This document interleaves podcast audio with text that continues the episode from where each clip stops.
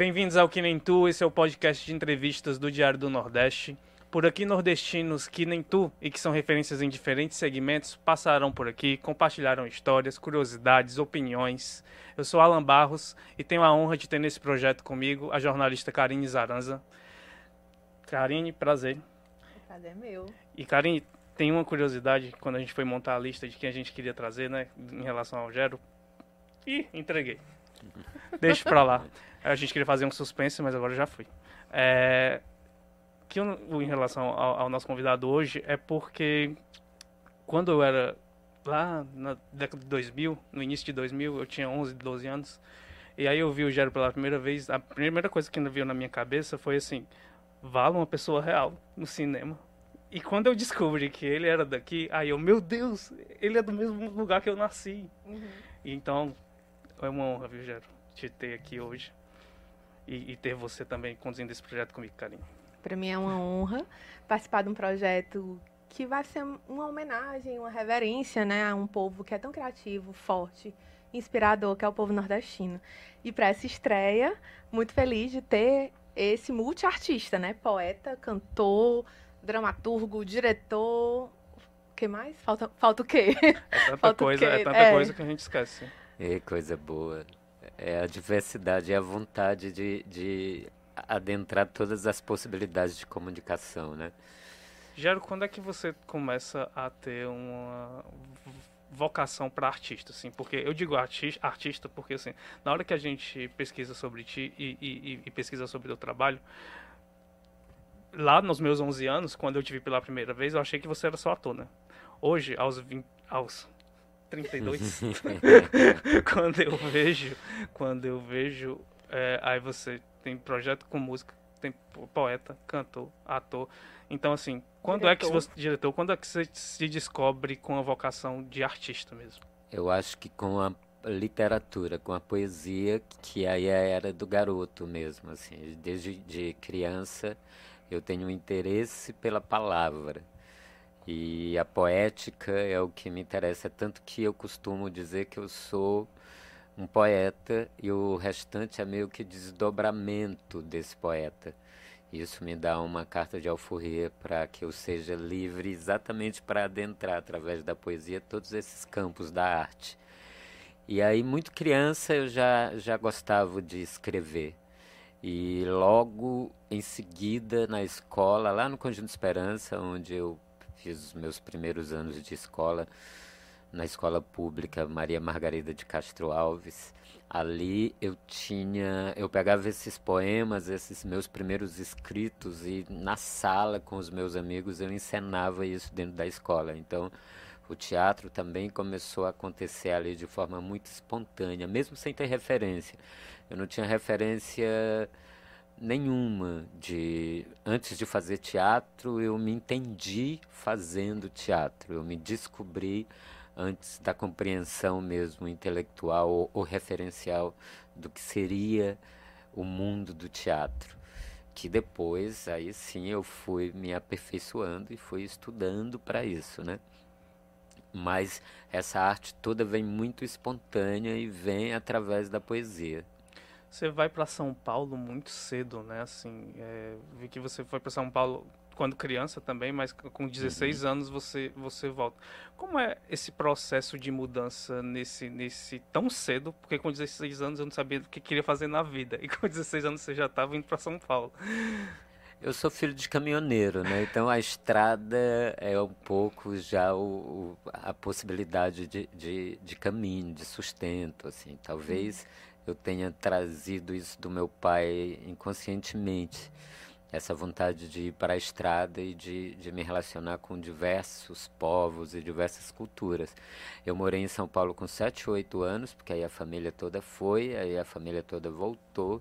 Depois, com 16 anos, eu praticamente saí de casa, né? Então foi uma foi mais uma uma atitude de, de jovem querendo ir para o mundo, brigando com família, com, com os padrões estabelecidos e precisando se descobrir. Mas aí voltei com 18, porque não dei conta. Sozinho precisei voltar né? para a mãe e para o pai. Mas aí caiu o programa da Escola de Arte Dramática na minha mão. Eu já era aluno de teatro aqui no Teatro José de Alencar, nos princípios básicos do teatro. E daí quando eu vi aquele aquele programa de escola, eu falei, nossa, não, isso que eu quero para mim. Aí voltei para São Paulo novamente, com, aí já com 23 anos, fiz o vestibular, passei e daí tô lá até hoje, lá e aqui, né? Eu, eu, eu tenho essas duas cidades como, como berço. Claro que a uhum. minha, o meu berço é Fortaleza, mas São Paulo já passa a ser também a, a minha segunda casa. E você fala que tem essa, essa liberdade, né? Se, se diz poeta para ter essa liberdade de, das multilinguagens, né? Sim. E essa, essa decisão, essa vontade de ir para São Paulo muito jovem, é também esse desejo de liberdade? E em que momento acaba isso se tornando um pouco de quem é o Gero, né? Assim, é, é vontade de ser livre, é vontade de conquistar outras coisas? E de que forma isso te constitui hoje, né? Sim, eu acho que essa fome de conhecimento também, ela impulsiona a ida para lá. E somado a isso, essa tentativa mesmo de, de liberdade, de entendimento de uma identidade que naquele momento não era possível dentro da, da minha família, mesmo dentro da estrutura familiar. Eu teria que brigar muito uhum. com, com o pensamento é, tradicional, machista. Né? Eu estava me descobrindo gay, eu estava com, com 16 anos quando eu saí daqui. Eu precisei uhum. sair para me entender, para poder voltar né? e, e, e criar um, um entendimento sobre isso para poder olhar para os meus pais, para minha família e dizer: não, eu sou esse aqui vocês me aceitem ou não, sou esse que eu sou e com essa vontade também de, de me tornar artista. Então, eu também não serei a projeção profissional que vocês querem e uhum. tampouco o macho cearense padronizado dentro dessa estrutura é, que se tem sobre a heteronormatividade, então eu também não serei essa resposta para vocês. Eu sou esse novo né? Me queiram ou não, uhum. porque de qualquer maneira eu não dependo mais de um lugar. O, o meu lugar é o meu próprio corpo, né? Uhum. Esse corpo é meu. Uhum. Então é a partir disso que eu acho que eu fui me afirmando e, e construindo o retorno de forma mais tranquila também. E como foi isso, assim, é, a tua família acostumada a um outro padrão, é, foi tranquilo esse, esse, esse retorno? Não. não é tranquilo porque a gente ainda vive num mundo muito dentro dessa heteronormatividade muito preconceituoso, né? Então é uhum. é difícil o entendimento disso e a relação de viver isso de uma forma muito tranquila. E sem falar que naquele momento o mundo ainda era dividido em gays, em héteros e gays, né? Uhum. É, é, a gente ainda não falava né? de LGBTQIAPN+. Uhum. Né? LGBTQIAPN+, ainda hoje é um trava-língua e é uma coisa que as pessoas precisam entender. Não é três tristes tigres, né? Uhum. É LGBTQIAPN+, e não é difícil, porque às vezes a gente tinha dificuldade de entrar, e hoje ainda tem gente que tem dificuldade de entrar nessas siglas, e prefere dizer assim, ah não, para quê? Né? Daqui a pouco a gente vai ter que ter o abecedário inteiro. Eu falei, que coisa boa que a gente tem o abecedário inteiro. Até porque quando você olha para um jardim, uma coisa é um jardim. Você olha, você vê o jardim. Tá lindo o jardim. Mas quando você olha o jardim, você vê o girassol, a margarida, a espada de São Jorge, a grama, uhum. né? a erva daninha. Bonito, né? Então você, né, a botânica toda ganha, ganha cores e ganha profundidade. Então é, é muito importante que a gente consiga falar LGBTQIAPN+, sem ter que travar a língua e sem achar que isso é um absurdo, né? Uhum. A compreensão sobre todas essas siglas valoriza esse jardim e fortifica a nossa diversidade. Uhum. Então, meu objetivo até hoje com a minha família é ainda destravar a língua deles uhum. para que isso se torne cada vez mais natural. Uhum. E acaba sendo uma vivência, né? Dia após dia, de pessoas que não acho que seus pais eram de outra geração, muito mais difícil de compreender. E aí, com o tempo, você vai acaba ensinando e, e aceitando, né? Você falou que eles subiram no palco já. Então, assim, Sim. existe o orgulho, né? Assim, não existe dor. Sim. É, Talvez tenha uma dor, né? É. Tem uma frustração aí, mas aí a frustração é deles, não minha. Ah. A minha é o orgulho, uhum. o orgulho é meu. Maravilha, maravilha.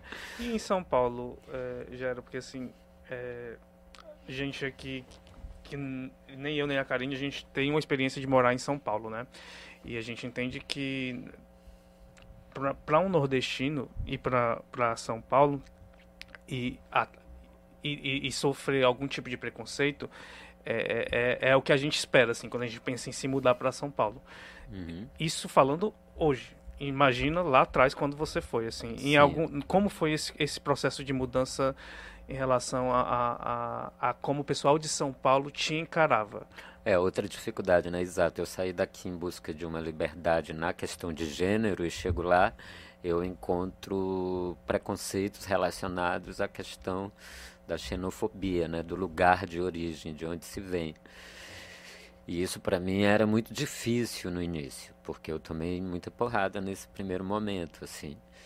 E afirmativa, então até eu chegar, quando eu entrei na EAD, na Escola de Arte Dramática, e eu fui morar dentro do CRUSP, que é o conjunto residencial da USP, Daí eu estava mais protegido, digamos que ali foi um útero ali que me gestou durante quatro anos e me protegeu para minha formação, né? E depois quando eu saí da USP e aí sim eu fui viver a grande São Paulo, essas esses preconceitos se tornaram mais presentes, porque no campo acadêmico isso era mais difícil. Embora mesmo quando eu passei na USP, eu me lembro que teve um cara que chegou para mim, da, da, é ator da EAD, e falou assim: Ah, você passou, né? É, eu acho que isso é porque eles agora estão. Tão, é, tem uma lista de nordestinos que eles também querem dentro da escola. E nem se falava de cota ainda, né? nem existia cota ainda. E ele estava soltando aquele preconceito. Resultado, eu me tornei um ator conhecido, esse cara desapareceu do mapa, uhum. com toda a, a ascendência dele italiana, ele sumiu, Talvez ele esteja lá na Itália, não sei. acho difícil. E, e, e, eu acho que eu até falei no início, né, Gero, que o do, do quanto foi impactante para mim te ver no, no começo na minha no começo da minha adolescência por sentir que você por ter aquele impacto de nossa uma pessoa real no cinema que bom eu queria te perguntar se você acha que isso avançou assim se se se você acha que hoje esse tipo de ter uma pessoa real, seja no cinema, seja na TV, seja em outros espaços culturais e artísticos, se isso melhorou na, na época que você começou a, a atuar e, e comparado com hoje? Tem melhorado muito, com certeza, muito. E uma coisa que ajuda a melhorar foi a própria tecnologia que foi avançando, o cinema digital veio, as produções foram barateando, então ficou mais democrático também é, colocar a nossa diversidade cultural né, dentro da nossa cinematografia. E, mas ainda assim, melhorou, mas eu ainda acho que nós temos muito o que melhorar. É, telenovelas ainda usam personagens sudestinos para protagonizarem nordestinos, porque preferem colocar um ator é, com uma característica de qualquer maneira que física que que, de, que seja mais aceito. Mesmo assim aí cria-se um, um sotaque inexistente, né? Cria-se, inventa-se um sotaque nordestino, ao invés de, de chamar um próprio grande ator nordestino para para representar esses personagens. Nada contra que os sudestinos representem nordestinos, até porque a arte é livre e no caso do ator, então nós temos que ter essa liberdade para protagonizarmos o que quisermos. Eu mesmo montei a Casa Amarela, onde eu fiz o Van Gogh, né? Um cearense fazendo um Van Gogh. Uhum. Então, essa liberdade eu também prezo, mas é, para além dessa liberdade do artista, no termo maior de produção, de concepção de, dessas, desses produtos que vão se tornar é, referências para o Brasil inteiro, é muito importante que se abra espaço para que atores nordestinos protagonizem personagens nordestinos nas novelas e tal. Essa crítica eu faço mesmo nessa novela agora que está ao ar é, uhum. Mar do Sertão, né, que chama, uhum. que ainda tem é, sudestinos protagonizando nordestinos com sotaque que eu não sei de onde vem. Então são essas questões que continuam ainda, mas que já estão melhores, né? Uhum. Quando a gente começa a discutir e fala assim, ah não, mas agora já tem, por exemplo, um, uma cota, né? Vários atores nordestinos fazendo. Aí você vai ver lá, eles são coadjuvantes, eles não são os protagonistas dos personagens é, nordestinos que estão uhum. dando conta da trama, né? E é triste, né, Jaro, porque assim, é, tem muita gente que precisa de oportunidade. E, e, eu, e, eu, e, eu, e eu vi uma entrevista sua ontem é, falando que, que é, quando a, a, entrevistadora te perguntou assim, né? Ah, ah, você é impressionante porque mesmo em papéis pequenos você deixa a sua marca. E você falou a, da dificuldade de, de que era exatamente essa, né? Você não pegava papéis grandes justamente por, por problemas relacionados a isso. É exatamente isso. É como uma vez uma produtora de cinema chegou para mim e falou assim: "Você é o é, você é o nosso grande ator dos pequenos personagens, né?" Foi isso que eu falei na entrevista e eu não sabia, não sabia se eu ria ou chorava com essa informação, porque isso de fato dizia: entendi. Se ela, que é uma grande produtora, está me dizendo isso, significa que ela vai me chamar para os pequenos papéis, né? Mas isso é uma questão porque eu também não fico chorando muito essas pitangas. Eu, eu, o que que eu faço? Eu produzo minhas próprias coisas, eu vou na batalha e eu vou abrindo espaço, que no caso é o que eu estou fazendo agora com o meu filme onde eu roteirizo, dirijo e faço.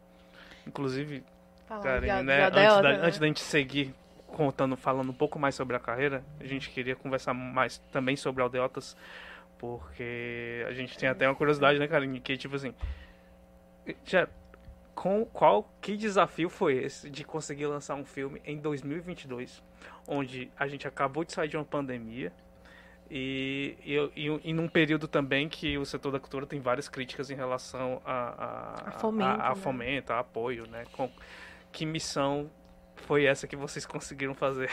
Nós tivemos a sorte de ganharmos um edital da Ancine e esse edital ele saiu, o dinheiro entrou na conta da Gulani, a produtora do filme, antes do Bolsonaro é, tomar posse.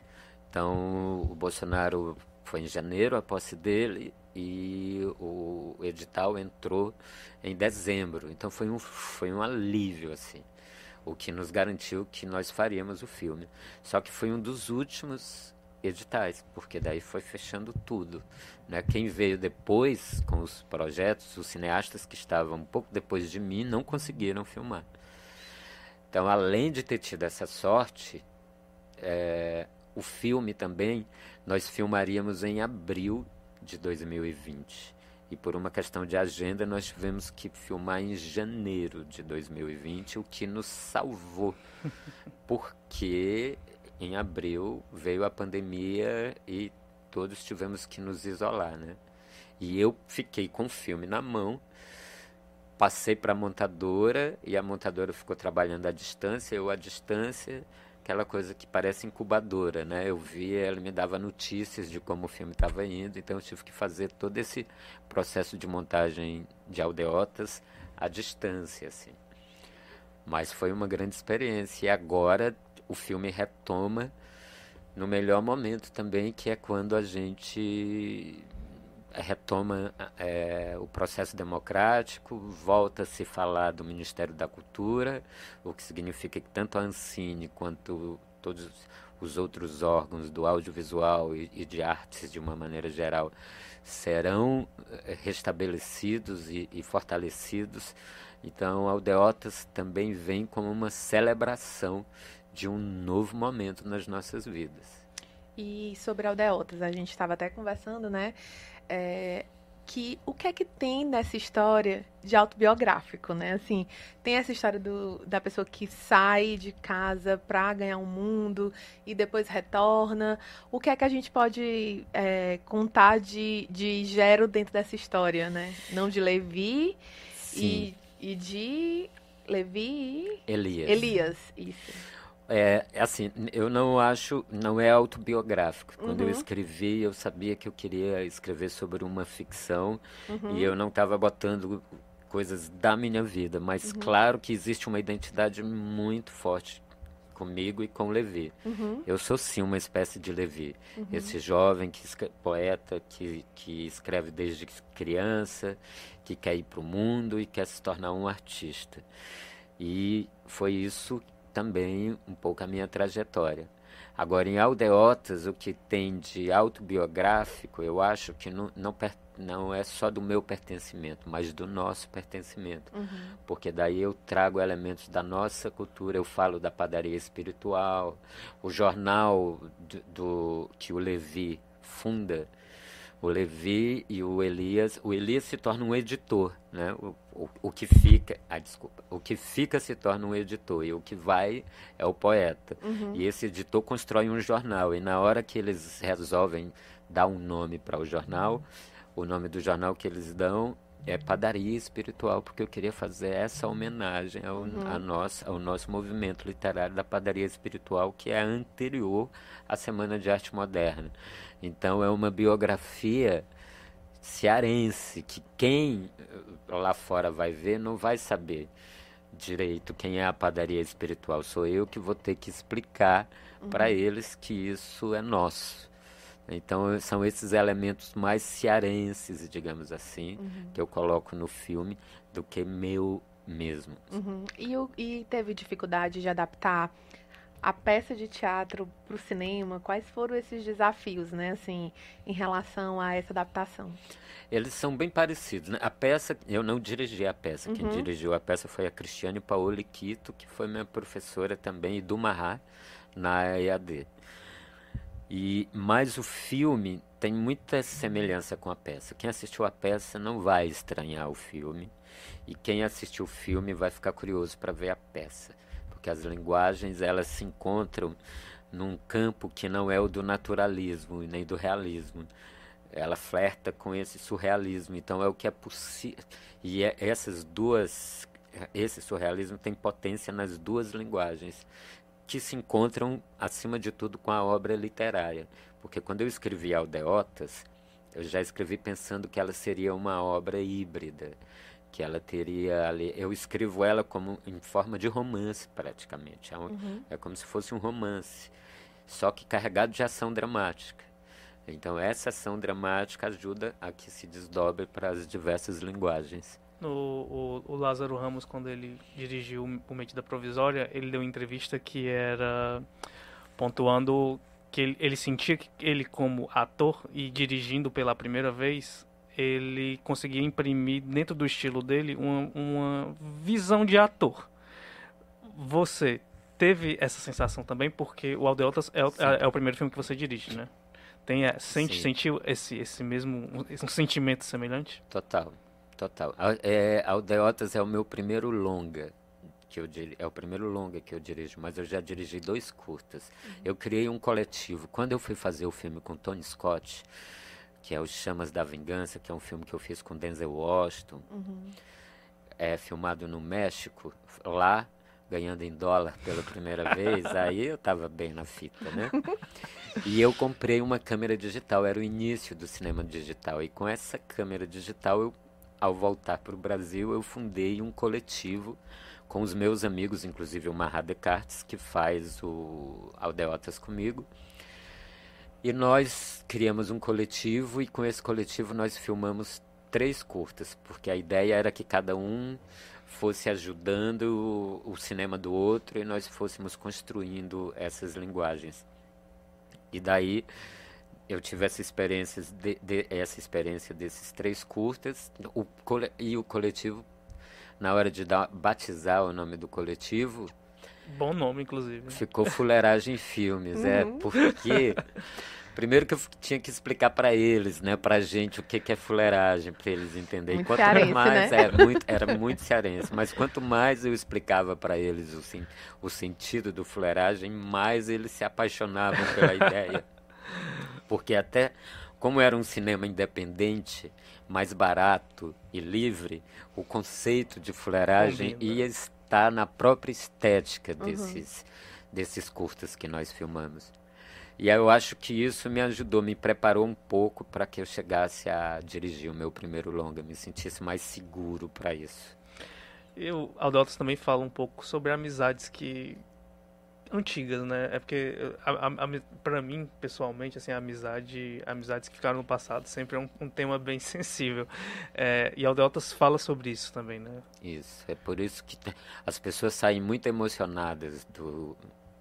Eu ia falar do cinema, né? Do teatro, mas também no filme, agora em São Paulo, na Mostra Internacional de Cinema, nós fizemos uma pré-estreia lá e as pessoas saíram com a mesma emoção que saem do teatro. Isso porque a gente, quando fala de amigo, a gente e amigos que a gente amigos da infância, pessoas que a gente já não encontra mais, né, com facilidade e tal. O que guarda isso são memórias. E essas memórias, elas tão, tão, elas são carregadas de afeto. E esses afetos vão construindo e potencializando o nosso caráter, né, para a vida inteira. Então, o, o que é amor mais livre que o amor amigo, né, que não está dentro de um padrão de casamento romântico, que não está dentro de uma obrigatoriedade familiar. O amor amigo é um amor totalmente espontâneo, que se faz por afinidades e, acima de tudo, por afeto. Então, quando as pessoas assistirem ao Deotas, eu acho que elas vão sair emocionadas por causa disso, porque mesmo elas vendo o Levi e o Elias, mas o que vai mexer com o coração delas é porque elas vão lembrar do Juninho, da Mônica, da Isabel, do Pedro, de alguém que fez parte de- desse de- de- da formação desse caráter que nos tornou adultos e que são memórias muito preciosas que a gente carrega com a gente. Inclusive, hoje, no dia que esse episódio está indo ao ar, é, a Aldeota está entrando no circuito nacional, né?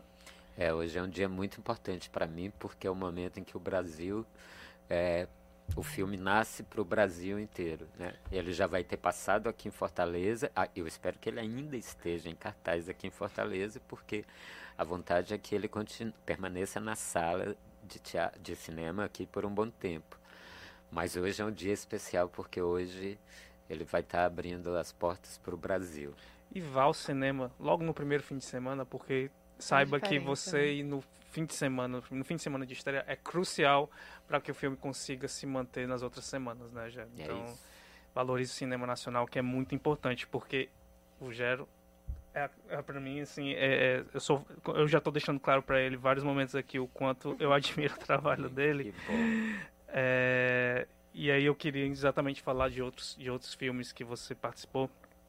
É, começar, principalmente assim, pelo, pelo, por uma curiosidade que a gente teve ontem, né, Karim, quando a gente estava pensando aqui na conversa, é que o Bicho de Sete Cabeças, eu até li que você considera um grande ponto de virada para você dentro do cinema, né? Sim. E, mas tem uma curiosidade que, assim, o Bicho de Sete Cabeças, no Bicho de Sete Cabeças, se eu não me engano, teu personagem era o Ceará, se chamava Ceará. Isso. E em Cidade de Deus, o teu personagem era o Paraíba. Isso. Isso em algum momento te incomodou? O que me incomodou foi que. Me incomodou sim, mas o que mais me incomodou é que, na verdade, em Cidade de Deus, o personagem também se chamava Ceará. Eu é que mudei. Eu, eu pedi para o Fernando Meirelles. Eu entrei em contato e falei: Fernando, eu acabei de fazer um Ceará. Me bota em algum outro lugar do Nordeste, pelo amor de Deus, para eu não ficar marcado só por um estado. O Nordeste é imenso. E aí ele passou a chamar o personagem de Paraíba. Muito bom. muito Mas Então- você acha que, que isso, assim, essa história de te colocar em, em personagens que são personagens do Nordeste, E é, te incomodou também, assim, não só o nome, mas assim, eu vou sempre fazer o nordestino, eu não posso fazer o Van Gogh.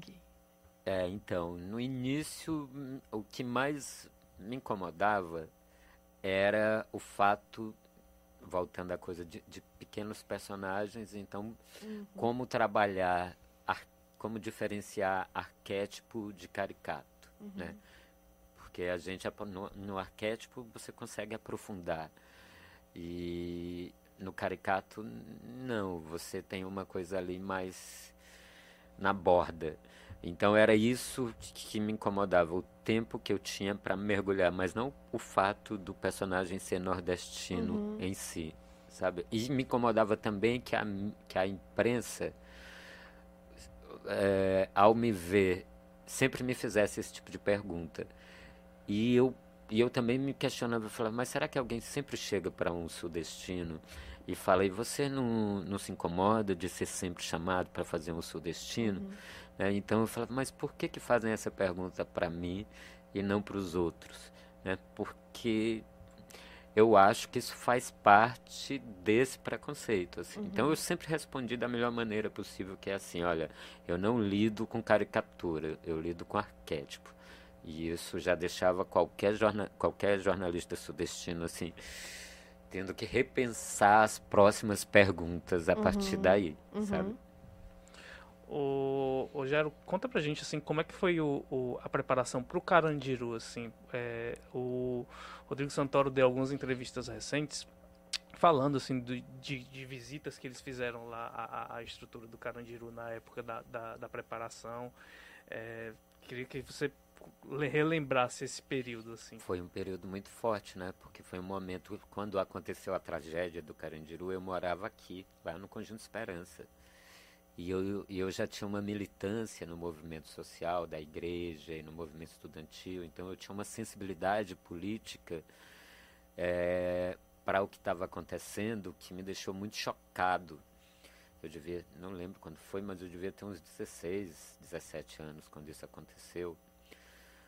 Bom, e aquilo me marcou muito. Eu jamais imaginava que. Ah, não, acho que uns 15 anos. Eu jamais imaginava que mais para frente eu me tornasse um ator e que caísse nas minhas mãos o filme sobre essa situação. Então, era uma coisa que já me interessava muito, era uma espécie de, de retorno e de uma resposta histórica àquele momento, fazer aquele filme. E os laboratórios que nós fizemos dentro da, do, do, estúdio, dentro de sala de ensaio, tudo certo, porque ator está tá à disposição para isso mesmo, para fazer laboratórios e se emocionar e se uhum. aprofundar e tal. Agora, quando a gente foi para o Carandiru um dia visitar de fato o Carandiru, eu e Rodrigo, só eu e Rodrigo, os outros atores não tiveram acesso, mas eu e Rodrigo fomos lá junto com o Caio Glande, que é produtor também de Aldeotas, né? Conseguiu uma permissão para que a gente entrasse no, no pavilhão, que era o pavilhão onde ficavam as travestis. Uhum. Um dos andares, né? Não, não era um pavilhão todo para elas, mas um, acho que o terceiro andar, se não me engano, tinha o, um corredor só para elas. E esse foi um momento de tensão, né? porque a gente já estava tomado pelos personagens, entrando ali dentro, morrendo de medo de que acontecesse uma outra rebelião uhum. qualquer, né? É tanto que foi rápido, a gente tinha que entrar, chegar lá, chegamos, entramos, fomos até uma, uma cela de uma delas, que nos recebeu, conversou um pouco, mas enquanto a gente estava aqui conversando com ela e ela contando um pouco da experiência dela ali, a gente olhava já via os caras passando no corredor para saber o que, que a gente estava fazendo ali. Uhum. E algumas perguntas também que a gente fazia não podiam ser respondidas. Uhum. Né? Elas mesmas não podiam responder tudo que a gente perguntava. Então esse foi um momento de tensão para a gente, mas muito muito importante, mexeu muito com a gente. Eu lembro que não sei nem quantos minutos nessa hora você perde a noção do tempo. Eu sei que a gente ficou pouco tempo, mas foi o tempo suficiente para que a gente saísse dali certos, né, de que a gente estava com os personagens importantes na mão para dar conta deles. E, foram personagens muito importantes, né? Assim, é, como é que foi a recepção do público, assim, é dessa história de amor que não é nada convencional, uhum. né? Eu, eu nesse nessa entrevista que o Alan tá falando que o Rodrigo Santoro deu, ele até falou que quando o filme saiu ele se vestiu assim, é, um boné e ele ia para a sala de cinema para tentar ver a reação do, das pessoas. E ele disse que que sentiu assim, que ele era o galã e estava fazendo um personagem muito diferente do que ele costumava fazer e que às vezes as pessoas saíam do cinema porque não aceitavam o beijo, o que era, né? Assim, Sim. pra ti, como foi essa recepção? Como foi o retorno pro artista, né? É, por conta já da minha visão, assim, com relação a essa questão de gênero, eu mesmo ser gay e tal, é, isso para mim era fichinha, entendeu? Eu não uhum. tinha a crise heterossexual que o Rodrigo teve na cabeça dele. Essa uhum. eu não, por essa eu não passei. Não passou, né? Esse era o problema dele, né? Desse lugar. Mas comigo tinha, pelo contrário, tinha a realização de, de, de, dizer assim, uau, um soco nessa sociedade misógina e machista. Que coisa boa. O nosso beijo passou primeiro que qualquer beijo na, na novela, novela, né? Então, né? enquanto as pessoas ficavam discutindo se tinha ou não tinha beijo na novela, o nosso beijo foi aceito pela, pelos brasileiros e brasileiras, né? Uhum. Aparecia em horário nobre e tudo. Mesmo depois eu, faz, eu fiz Gabriela, na novela Gabriela teve uma cena do, do meu personagem que eu me espirangi que eu dei um beijo e esse beijo não foi ao ar, esse beijo foi censurado, né? Uhum. Pela lá por dentro da novela ali. E, e, eu falei, mas por que, que estão censurando meu beijo se eu já tô. Já beijei. Já beijei, né? Rodrigo já tô aqui passando no Corujá, passando em tudo que é horário nobre aqui. Qual é ainda o preconceito? E aí eu, eu identifico isso com relação ao cinema e a potência que o cinema tem, acima de tudo, porque o cinema é livre uhum. para a expressão artística, ele não depende do ibope, uhum. né? Ele é uma linguagem que tem que se estabelece a partir do que tem que ser. E daí, como ele não pede licença, ele chega e ele é capaz, inclusive, de, de, de revolucionar mais, assim, de desestruturar essas questões todas para reorganizar o pensamento e as emoções de quem assiste, né? Uhum. É nesse sentido que eu e é por isso que eu faço mais cinema, cinema do que televisão, uhum. que às vezes me falta um pouco essa paciência de ter que dar papinha na boca, de aos sabe? pouquinhos e ver é, como é que as pessoas estão reagindo, né? Exato. Já entrega pronto, aí quem quiser que sofra, né? Depois. Exato, exato, exato. E essa relação com o, o Rodrigo Santoro? É, é, é, pergunta porque você fez alguns filmes, né? É, fez com também o Abril Despedaçado, você estava no Abril Despedaçado, é, é, Bicho de Sete Cabeças. O começo ali da, da, sua carreira no cinema acaba coincidindo muito. Como é que se constrói essa relação com ele? E, e, e, essa coincidência também de vocês estarem sempre no início ali, vocês estarem nos mesmos filmes. O que que leva a isso? Leva uma parceria de afeto, né? A gente é grande, a gente se, se gosta bastante. O Rodrigo é um grande amigo meu. Assim, eu torço muito pelo sucesso internacional dele e ele pelo meu.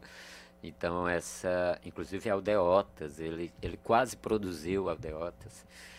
É, não produziu porque também já estava morando fora do, do Brasil, mas ele, ele ia ser um dos produtores, porque ele mesmo queria produzir. Uhum. Então tem toda uma aí uma amizade, uma cumplicidade, um torcer a favor um do outro. Já entra nesse lance dos, dos amigos, né? Que a Aldeota vai falando dessas relações, né? Exato. Exato. E, a, e você também contracena com um grande amigo em Aldeotas, né? Você é padrinho do filho dele? Sou padrinho da Anitta. Da, da filha, né? Da filha dele.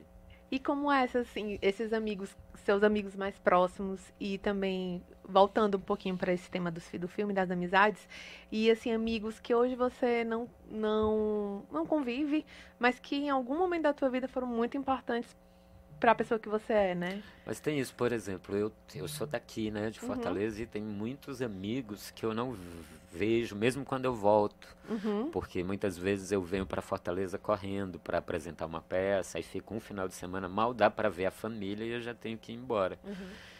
Mas tem essa sensação de que o afeto que está carregado de memória, quando a gente reencontra a pessoa, isso vem. Em, em, menos de cinco minutos, você é capaz de, de reconquistar a intimidade que você tinha né, com um uhum. amigo.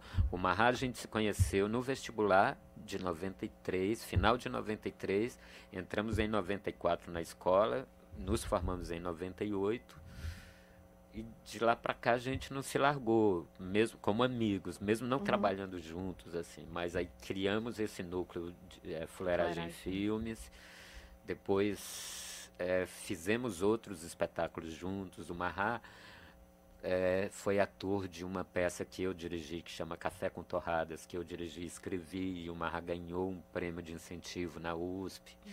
Então a gente tem uma toda uma, uma trajetória. parceria, né? E os outros atores na Aldeotas como peça passaram três atores. O Marra foi o primeiro, o Caco Ciocler foi o segundo e o Vitor Mendes o terceiro. E com todos esses três eu tenho essa essa relação de afeto, de parceria. Uhum. Eu vi vocês aí já se apresentando com carinho e admiração que vocês têm, então esse isso a gente leva é. para a vida, né? Comunhão. Faz muita diferença, né? Você trabalhar com quem você gosta, que você admira, inspira. Faz. E, e no campo, eu acho, de humanas, que é a área.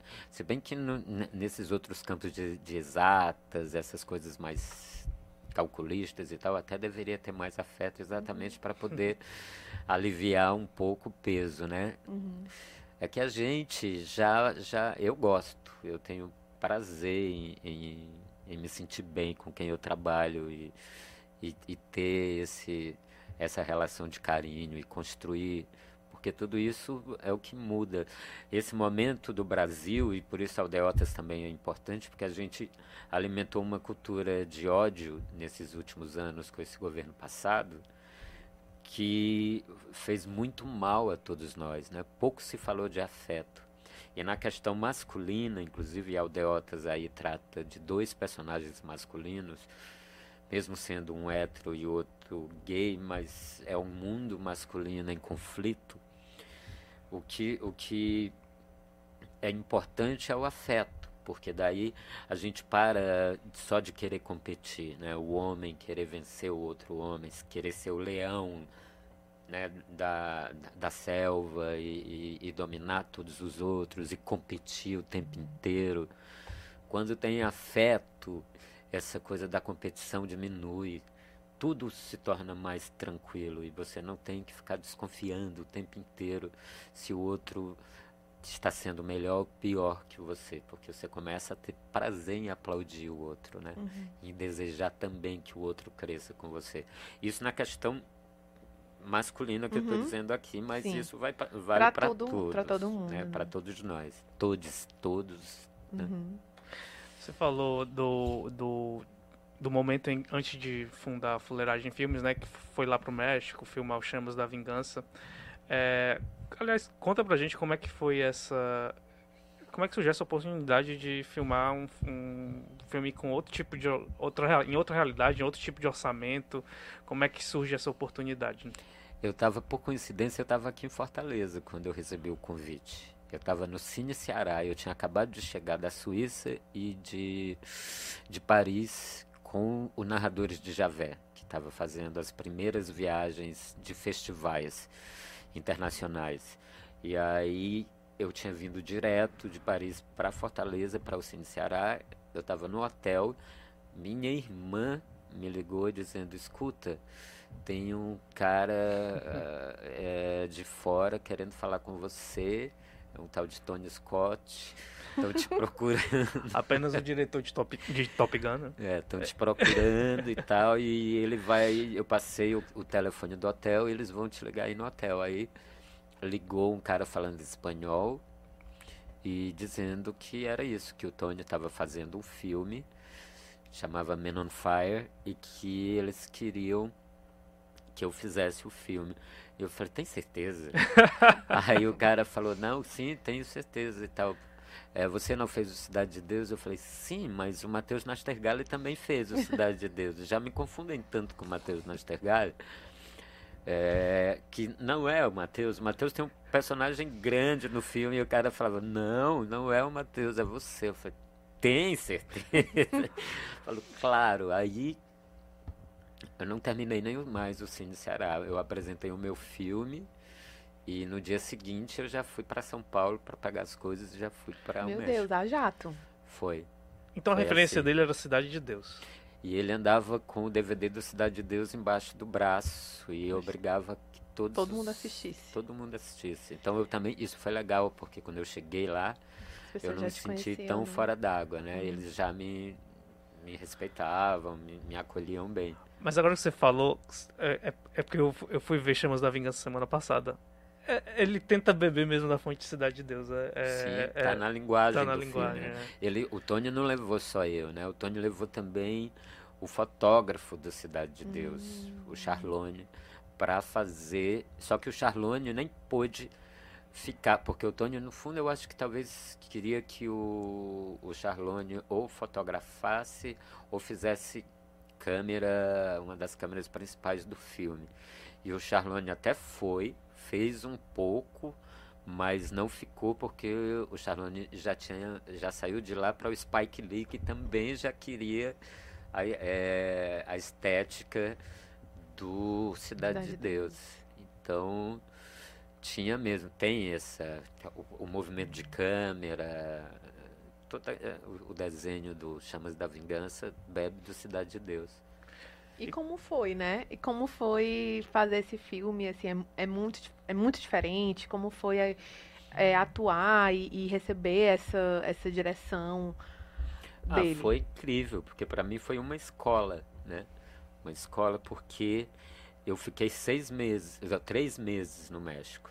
Mas o meu personagem é pequeno e ele entra no início do filme e no final do filme. E eles resolveram filmar cronológico. sequência. É, na sequência. Então, depois que eu fiz a primeira cena, eu não tinha mais o que fazer e ou eu voltava para o Brasil e, e- depois iria de novo para filmar, ou eu ficava no México recebendo para isso. Aí ficou, né? Claro que eu vou ficar aqui. É aí que eu compro a minha câmera e, e- e- e monto minha fleragem em filmes. Então, eu fiquei, nesse período que eu fiquei, eu tinha liberdade de ir pro set, porque o Tony muito gentil e gostava muito de mim e tal. Então, eu podia ir observar. Muitas câmeras, né? Um filme feito com muitas câmeras, então eu eu pulava de um vídeo assiste para outro para ficar vendo e vendo aqueles grandes atores trabalhando também, assim, foi um grande aprendizado. E a relação com o Denzel Washington durante a filmagem, porque não vou dar spoiler do filme, né? Mas assim, tem a- você tem grandes cenas com a grande cena do filme é, é com ele, né? Sim. Boa, uma relação de, de- É que eu não falava inglês, né? E o Denzel não falava português, mas a gente se virava como podia para se comunicar. E teve uma cena ótima, porque a gente fez uma cena numa, numa grande favela, a cena que, que, que eu perco os dedos naquele atiro. O, o dedo é a maior favela do México, é, é maior do que as, fa- as favelas do Rio de Janeiro. Acho que, se não me engano, é a maior da América Latina. E um dia, enquanto a, a gente estava lá em cima, no, no- fazendo a cena da, do barraquinho, e caiu uma chuva, uma chuva muito forte. E nós não tivemos. To- Todo mundo teve que. A equipe inteira desapareceu, porque todo mundo teve que se, se proteger em algum lugar. E ficamos só os dois, assim, eu e o Denzel no, num quarto, sentado numa cama, assim, dois um olhando pro outro, ninguém sabia falar a língua do outro, e tentando, ele, ah, Rio de Janeiro, eu falei, ah, Rio de Janeiro, é, e tal, então tem algumas coisas engraçadas, alguns momentos de, de intimidade estranha, né? ou de estranha intimidade. E é engraçado que você falou que você faz um papel pequeno, mas, eu estava falando pra Karine ontem, né? É, é porque é um papel pequeno porque ele aparece poucas vezes. Mas ele é crucial no filme porque ele é um grande, é um grande vilão. Mas é, é, como o filme é dentro de uma estética que você quer assim, você coloca o grande herói americano lá, né? Onde ele é o grande protagonista, aí acaba sendo um, um, pequenas, poucas participações durante o filme, porque o Denzel domina o filme inteiro, né? Não, e para o Denzel, em alguns momentos, não deve ter, eu acredito que não deve ter sido fácil, né? Ele olhar é, ele daquele tamanho e ver o, o bandido que ele tinha que se confrontar do meu tamanho. né? Mas isso era um problema dele. É igual a história do, do também do Rodrigo com relação uhum. à crise dele uhum. com, com como as pessoas iam reagir ao beijo. No caso do, do Denzel, é isso, é essa visão também pequena que os americanos têm de se sentirem donos do mundo e achar que os grandes heróis são imensos e os grandes bandidos também são imensos, né? E que para isso ele, ele precisa ter alguém do tamanho dele.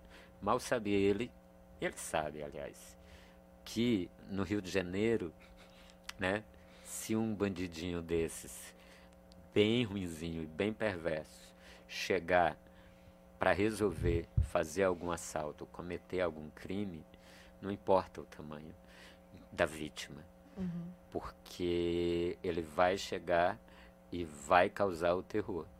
Então, talvez o aprendizado do Denzel nesse confronto com, comigo e com esses outros bandidos, meu irmão também, eu era o Aurélio Sanches e tinha um outro, era ele ter que olhar e entender que o mundo não é de tantos metros de altura e de milhões de dólares, de que existem outras questões. É, a gente até ficou na dúvida se o, o Tony te dirige também, porque, porque como a gente, a gente pensava assim, será que num filme desse tamanho o, o, o Tony Scott assina como diretor, mas, mas não é ele quem dirige uma cena, acaba sendo alguma... Imagina, mas... o Tony não larga a mão do filme. Não largava, né? Tony, ele tinha um, um, assim, ele era muito grudado a, ao filme, a tudo. Ele, além do mais, ele filmava o dia inteiro e depois ele ia para o quarto e ele desenhava, né? Porque o Tony desenha. Então ele fazia o, o que seria filmado no dia seguinte, ele fazia à mão. Eita. E na manhã do dia seguinte, ele com o charutão dele. Na manhã do dia seguinte, a primeira coisa que o Tônio fazia era juntar a equipe, passar os desenhos que ele tinha feito durante a madrugada e explicar como seria o dia de sete. Tônio maravilhoso e muito gentil, me, sempre me recebia com flores, hum. sabe, com muita, com muita gentileza. Uma grande perda. Cida, quando a gente citou Cidade de Deus e a gente falou um pouco da referência de Cidade de Deus, né? É, o quanto gerou. Eu queria saber a tua opinião, por que, que você acha que Cidade de Deus, ele, para o estrangeiro principalmente, é uma grande referência dentro do cinema brasileiro, embora dentro daqui também a gente consiga reconheça bastante. Mas por que que você acha que chama tanta atenção de um cara como Tony Scott, de, um, de uma outra pessoa é, é, que não que não mora aqui, não entende a realidade do Brasil, enfim?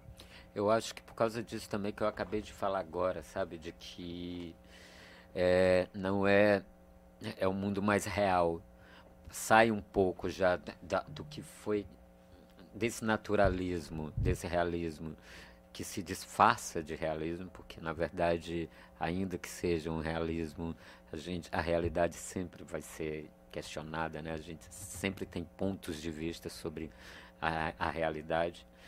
Então, quando vem o Cidade de Deus e essa realidade ela é crua, assim, e e a gente identifica isso, esses pequenos heróis e ou esses pequenos pequenos grandes bandidos e tal, a realidade ganha outra outro lugar, outro foco.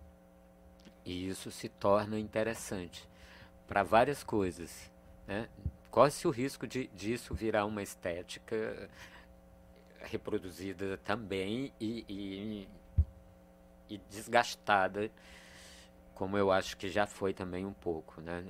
Filmes, alguns filmes que vieram depois do Cidade de Deus tentaram seguir um pouco por essa linha e para mim já não me já não me interessa tanto mesmo assim o próprio Tropa de Elite é, já não eu acho que já vai enfraquecendo isso porque vai querendo mercantilizar essa estética e aí perde o frescor do susto né primeiro que é a gente se deparar com, com a miséria com a pobreza e ver que a gente humana né a gente ali de verdade fazendo você acha, Gero, que a, a, sua, a sua inserção no mercado nacional, dentro do cinema mesmo e dentro da TV, ajudou a abrir espaço para outros nordestinos ou não?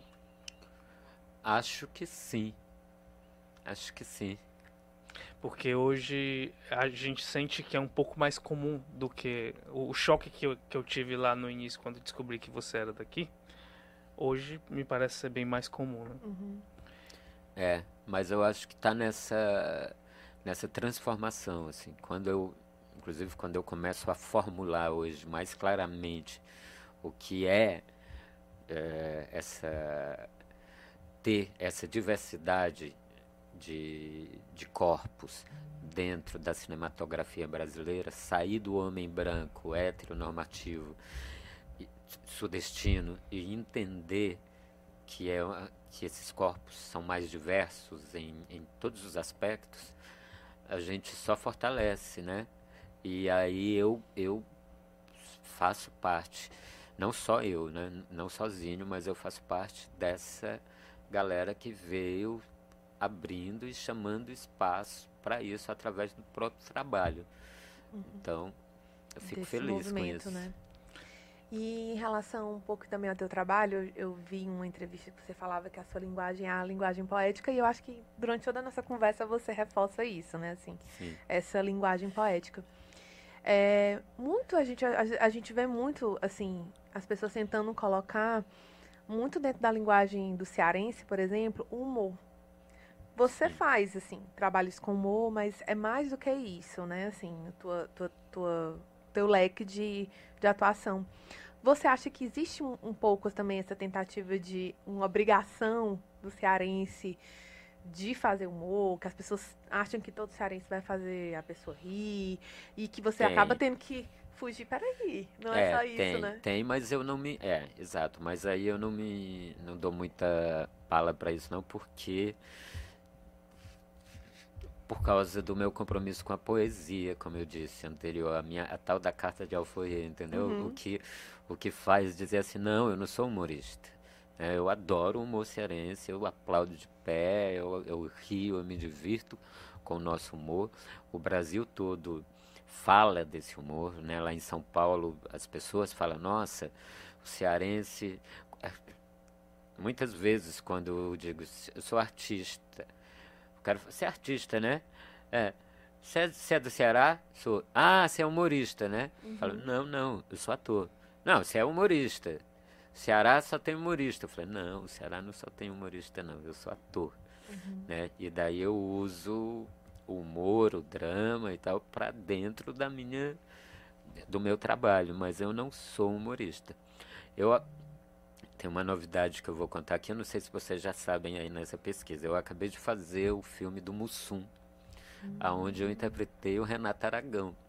Sim. Então vocês vão me ver daqui a pouco como o Didi, que aí e que foi um grande desafio, né? Porque quando veio esse personagem para mim, é pequeno também porque a, o filme é sobre a história do Mussum. Uhum. Então, as mulheres do Mussum, a família e tal, até chegar aos Trapalhões. Mas aí quando chegou, falei, nossa, agora eu tenho que conseguir dar conta de um grande palhaço. É, é, representar um grande palhaço. Né? E não ter um humor que é livre, que é espontâneo, que é uhum. é construído a partir de uma escrita ficcional. E eu tento criar. Não, ali eu não tinha para onde escapar. Eu tinha que ser engraçado. Então, para mim foi um desafio desafio assim que eu tô ainda muito curioso para saber o que que as pessoas vão achar, porque foi um dos meus maiores desafios. E quando Daqui a vai pouco tá ser? aí, e quando vai ser? A estreia, não, não sei, sabe. como não é o meu filme, né? tipo, Aldeotas eu sei de Uhum. tudo. Mas quando a gente faz o filme como ator, daí perde Fica esperando, é, né? Mas eu acredito por ser um filme a lá Trapalhões, deve vir nas férias, né? Não sei se nessas férias, ou se nas, na, na do meio do ano, mas deve estar para chegar. E você conversou com, o- com o Renato Não, pra montar? não. Não, porque eu falei assim, ah, não vou perturbar o Renato, não, porque primeiro que eu já ia ficar bem nervosinho de, de ter Pressionado, que, né? de ter que conversar com ele. Se o filme fosse do- sobre, o Sobre ele. Renato, aí não tinha. Escapatória, Bom, né? Mas como eu sabia que era um filme sobre o Mussu e as questões estavam relacionadas ao Mussu, eu preferi nem lá conversar com o Renato. Eu fui pesquisar toda a obra dele, claro, ler Uhum. tudo que eu podia, ver tudo que eu podia e en- adentrar esse campo do humor. Uhum. Daí, de fato, como uma pesquisa, né? Falar, não, eu agora tenho que ser um humorista. Ainda que seja a máscara do humorista, né? Eu vou ter Uhum. que fingir que sou um humorista. É diferente do que a gente acabou de Sim. falar do, Total. do cearense que é humorista. Uhum. Gero, a gente tá chegando perto do fim, até porque ah, nesses dias de divulgação do Aldeotas, o Gero. Eu, a correria que o Gero tá, não sei nem que horas ele tá dormindo, pelo tanto de coisa que ele tá fazendo é, para divulgar o Aldeotas. É, queria pra gente encerrar, assim, que você contasse o que, que você tem de projeto, assim, para o próximo ano, o que, que você pensa em relação ao próximo ano. Você já deu um spoiler aí que provavelmente é o que vem, né? E, e, por favor, já peço ao Lucas que está acompanhando a gente aqui, o assessor do Gero, para a gente tentar agendar uma visita aqui novamente ao Que Nem Tu, quando, depois que esse filme for lançado, para a gente conversar mais sobre como foi esse, esse- essa preparação para fazer o Renato Aragão no cinema, até porque eu, eu imagino que o Gero não pode nem falar muito, né? Que como Não. o filme não foi Não, eu lançado. até já falei demais aqui agora. E então eu, eu quero muito que você volte para Que bom. conversar sobre isso e sobre qualquer outro projeto que você tenha aí para os próximos anos. Tá? Que maravilha. Vem aí então o filme do Mussum. Eu agora entro em filmagem a partir de dezembro. Eu já estou iniciando a preparação do filme Saudosa Maloca, que é uma homenagem ao Adoniran Barbosa, Uhum. onde eu vou fazer o Mato Grosso, daquela música, sabe? Mato Grosso quis gritar, mas em cima eu falei e tal. Eu vou ser o Mato Grosso, o Paulo Miklos vai ser o Adoniran e o Gustavo Machado vai ser o Joca da música. E, aí nós já estamos em processo de, de- de aprofundar o filme. O filme deve ser filmado, começa a ser filmado agora em dezembro, janeiro, até a primeira semana de fevereiro. Então vem mais coisa boa aí. E vem música também, vem um novo show daqui a pouco. Eita, e esse novo E- show é, é, é como? É alguma. Essas são produções suas? Esse novo show é uma, uma grande homenagem que eu quero fazer ao Ednardo. Eu cantei Belchior, né? Eu fiz Sim. um show do Belchior quando o Belchior ainda estava vivo. E agora o Ednardo é a minha própria, a minha próxima obra musical que eu tenho vontade de, de aprofundar. E vamos ver se, se vai dar para acontecer até o primeiro semestre do ano que vem. Eita, coisa boa, muita coisa. Não vai parar, né? Não pode. Vai continuar sem dormir. Vai depois de passar a divulgação do pode ele vai parar, continuar ainda sem mais dormir. agora, a gente parou tanto. Eu fiquei quase dois anos É. parado. A fome de, de recomeço é imensa. É verdade. Pois a gente já deseja boa sorte.